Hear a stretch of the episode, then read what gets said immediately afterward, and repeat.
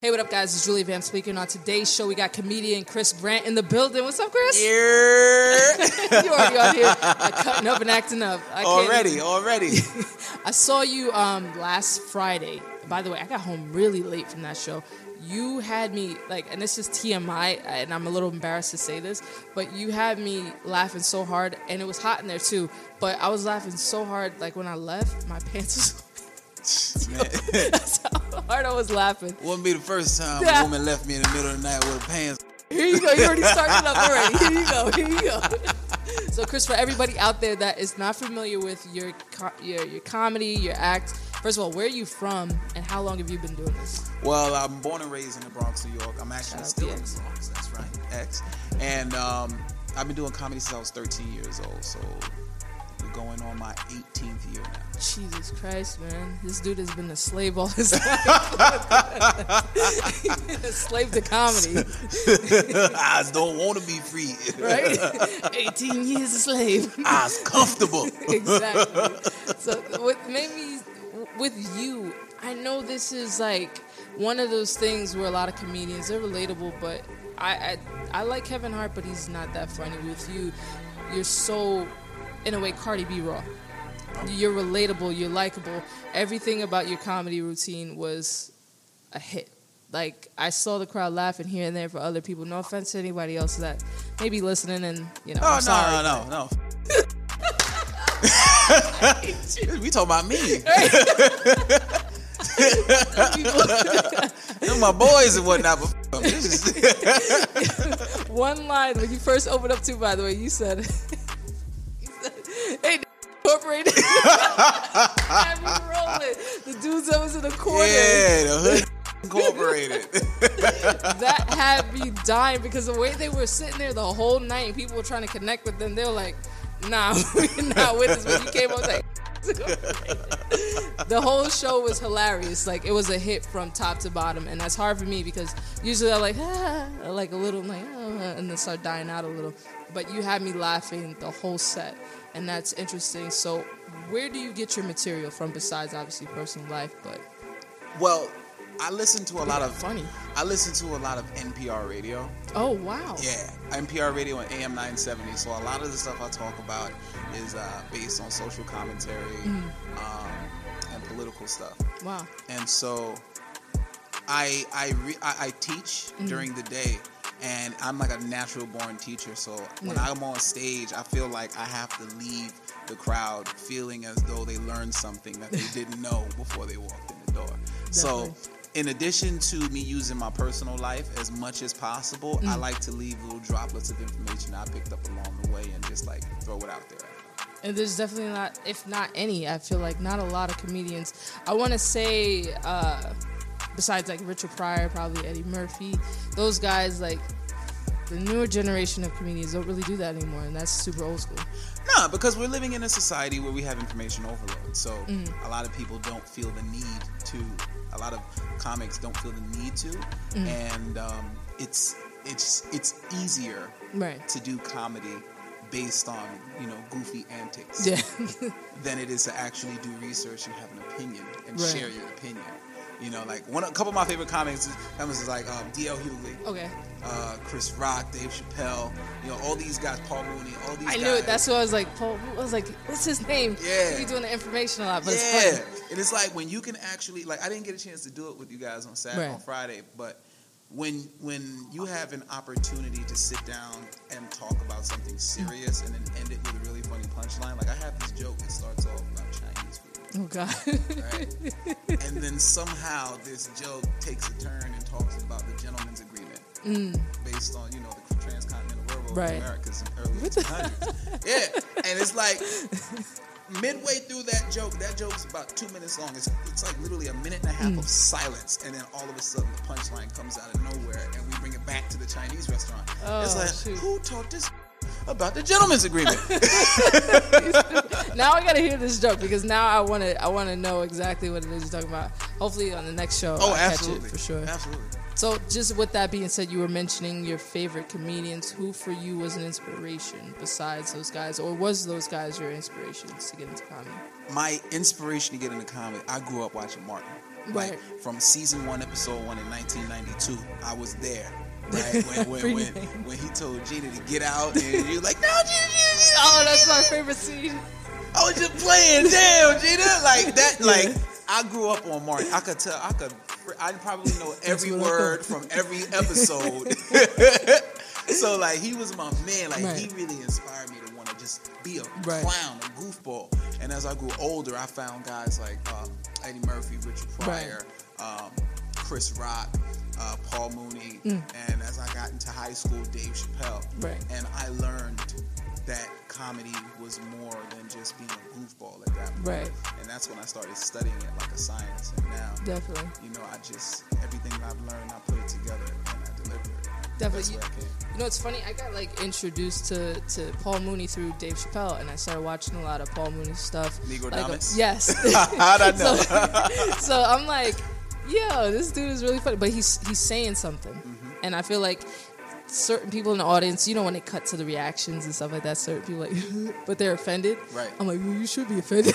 like, you know what I mean? yeah. But I love that you talked about all those important guys. So, um, for you growing up, were you one of those kids that had to always act out when you doing stuff, and people like, oh, you should be an actor, you should be a comedian, or something like that, or were you that quiet kid? Because there's always two ends of the spectrum. I was definitely the kid who got in trouble for talking too much.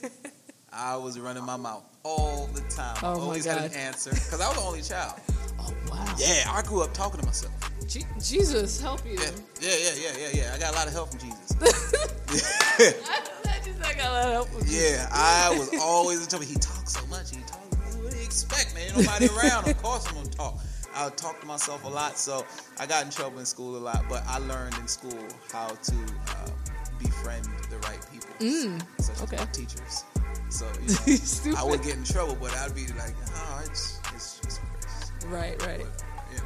So I, I kind of made helps. it. Yeah. Oh yeah. Oh yeah. All the way through grad school. right. That's just crap. Give him a name. I did one class in grad school. I actually had to leave for the entire last month to shoot a reality show. Mm. And I missed a major project and the final exam. Damn. And the professor gave me a C. What was you doing?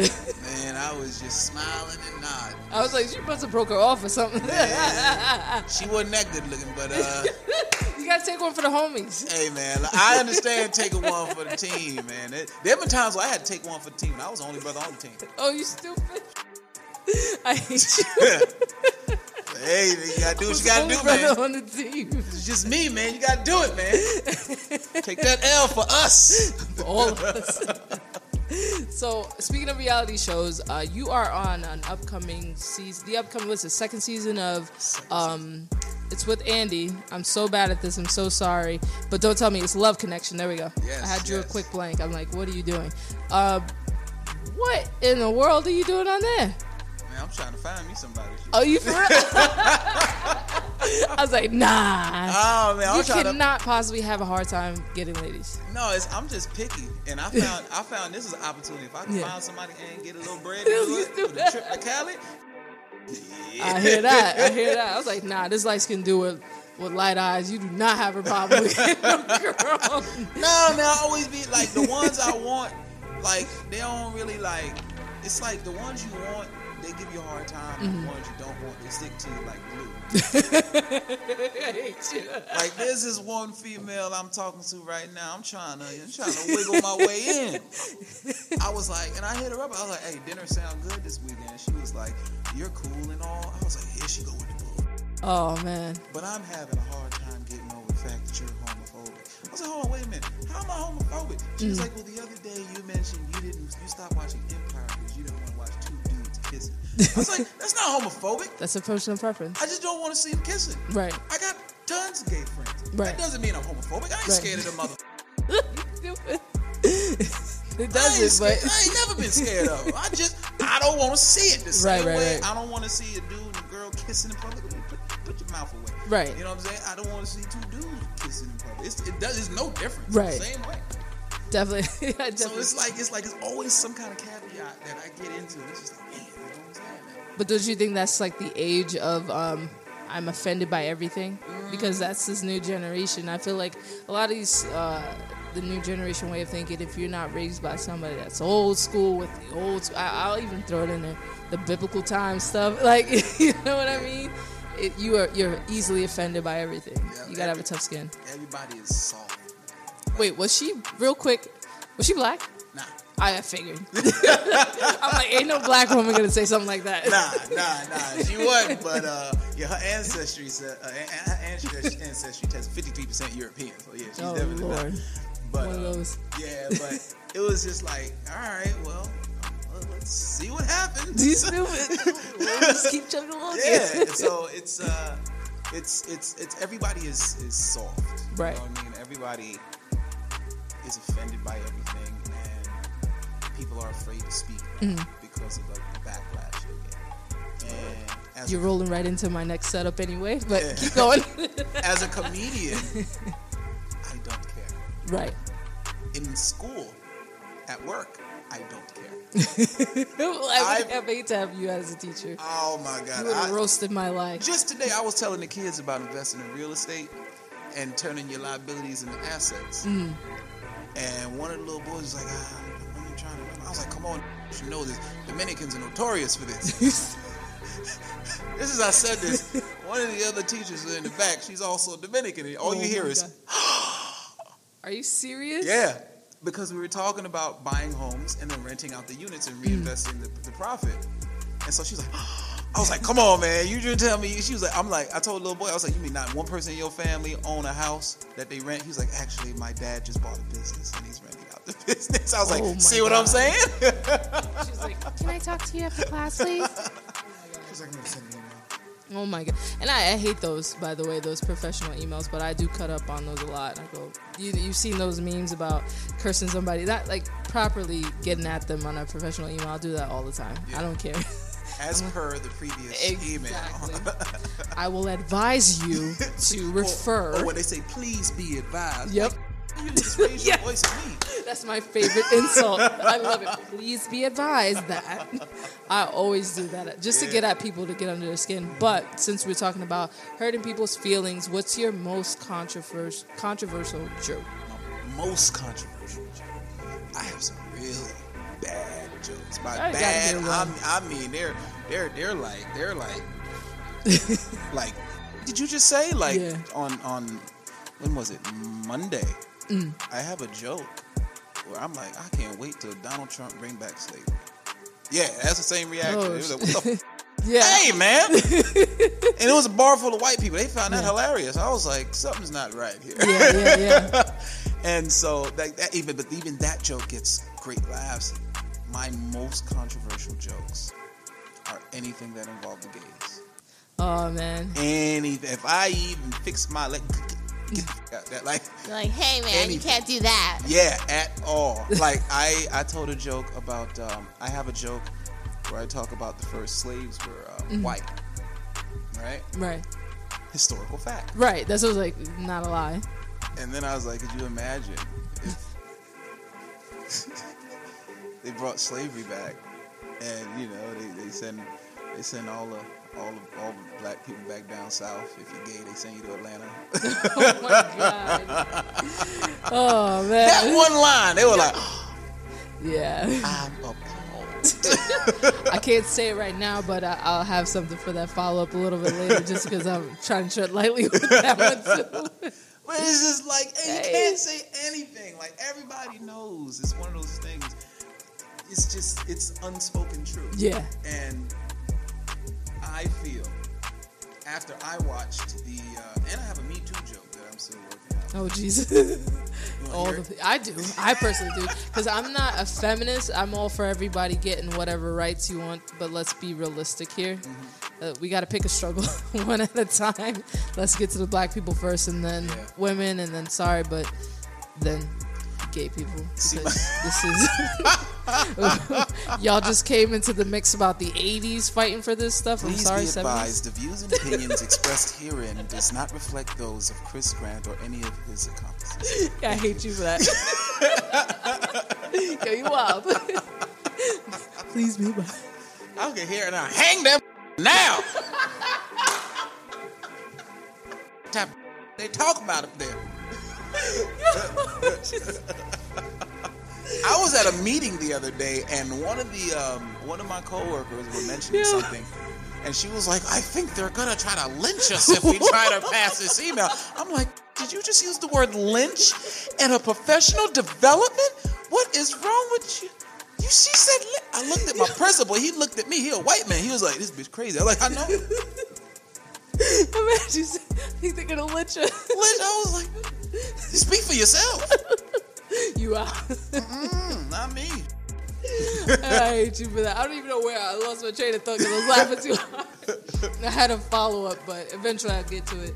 So, um, with acting, I have to skip whatever it was before. So, with acting, uh, do you have anything upcoming, like movies, a show, Um, working on anything? movies and shows per se um i haven't really been focused on getting into like acting Yeah. things per se but i've been writing a pilot that Mm. i'm working on excuse me and it's basically like my life story like Mm. it's my journey to where i am today and it's literally a mirror like an autobiography if you will well i'm not gonna say too much Yeah, it was like you giving away. take my stuff but, Yeah. uh, yeah Not yeah, nowadays, the Matrix and everything. yeah yeah yeah You be fighting for years from the point. Yeah. But yes, I, I, I'm totally following. And then uh, just to kind of wrap up everything real quick too, I had lo- I love this part of the show. It's called Five Fast Facts. So this is five fast facts about Chris. So you got to shoot them off fast. all right so uh, you gonna cue me in or Oh, you gonna go now? You always ready? all right cue me in cue me in All right, ready? One, two, go. All right, my favorite color blue. Boom. I got a pair of twin sisters. Oh, oh, wow. I'm adopted. what? I was like, wait, Yeah, I'm adopted. I don't know my father, you stupid. and I'm uncircumcised. You stupid. Wait, didn't you say he was the only child? I was like, wait a minute, that just, you just lost me. I couldn't afford the circumcision at my bar mitzvah.